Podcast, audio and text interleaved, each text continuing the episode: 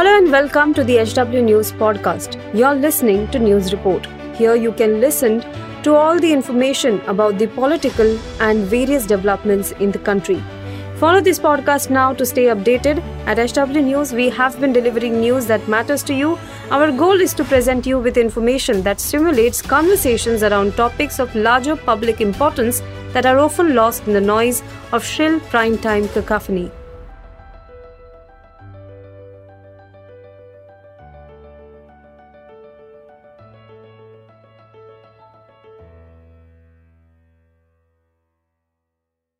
भारत में इसराइल के पूर्व राजदूत रॉन मल्का को हाइफा पोर्ट का एग्जीक्यूटिव चेयरमैन बनाया गया है।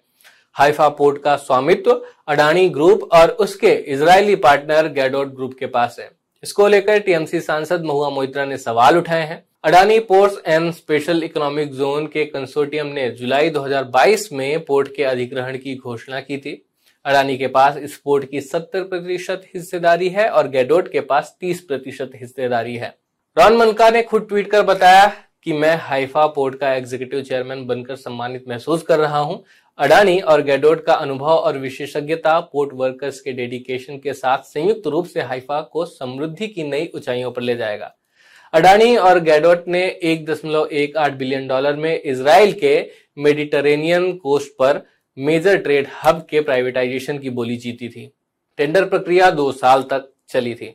वहीं इसको लेकर तृणमूल कांग्रेस सांसद महुआ मोइत्रा ने ट्वीट कर कुछ सवाल उठाए हैं। उन्होंने ट्वीट कर कहा है कि भारत में इसराइल के पूर्व राजदूत अडानी के हाइफा बंदरगाह के अध्यक्ष नियुक्त, यह आदमी छतों से चिल्लाया कि अडानी के इसराइल सौदे कितने साफ़ थे।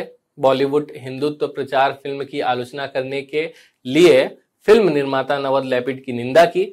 अडानी हमाम में तो सारे नंगे हैं। यह ट्वीट किया था टीएमसी सांसद ने। वहीं कुछ सोशल मीडिया यूज़र्स ने भी आरोप लगाए हैं।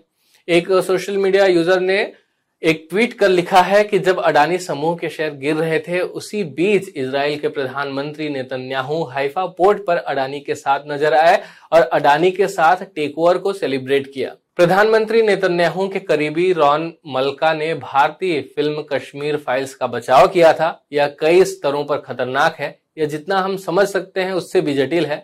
क्या इसमें कुछ गड़बड़ नहीं है? ये टिप्पणी थी एक सोशल मीडिया यूज़र की।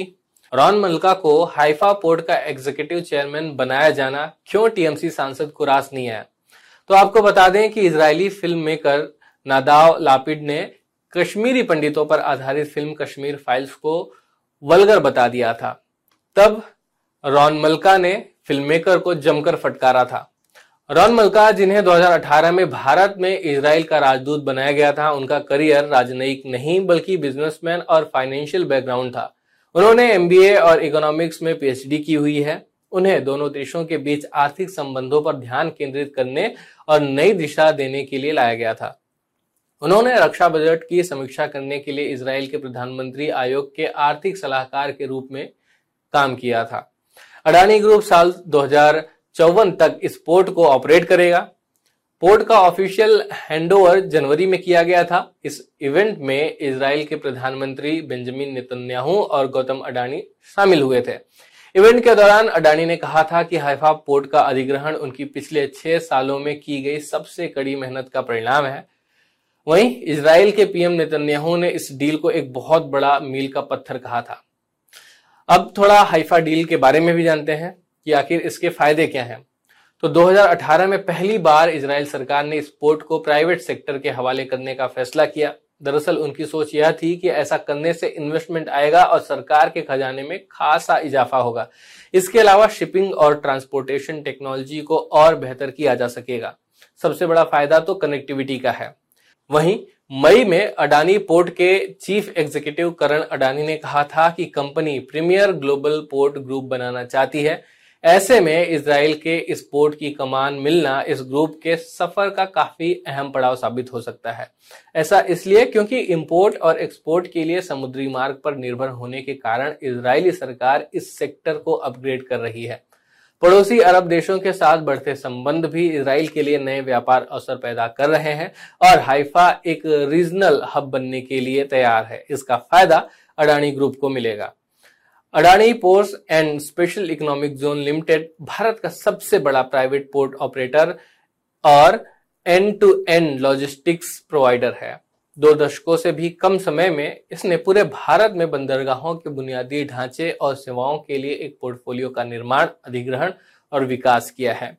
इसके 14 स्ट्रेटेजिकली लोकेटेड पोर्ट्स और टर्मिनल देश की पोर्ट कैपेसिटी का 24 प्रतिशत का प्रतिनिधित्व करते हैं। इसे 26 मई उन्नीस को इनकॉर्पोरेट किया गया था। इससे पहले इसका नाम गुजरात अडानी पोर्ट लिमिटेड था।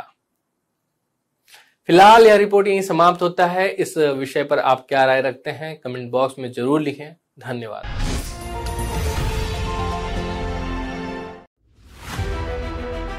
If you like this episode, please rate us with 5 stars right now. HW News podcasts are available on BingePods and all other audio platforms. Also, don't miss to check out editorial with Sujit Nair from the House of HW News podcast and we are sure you will love it too.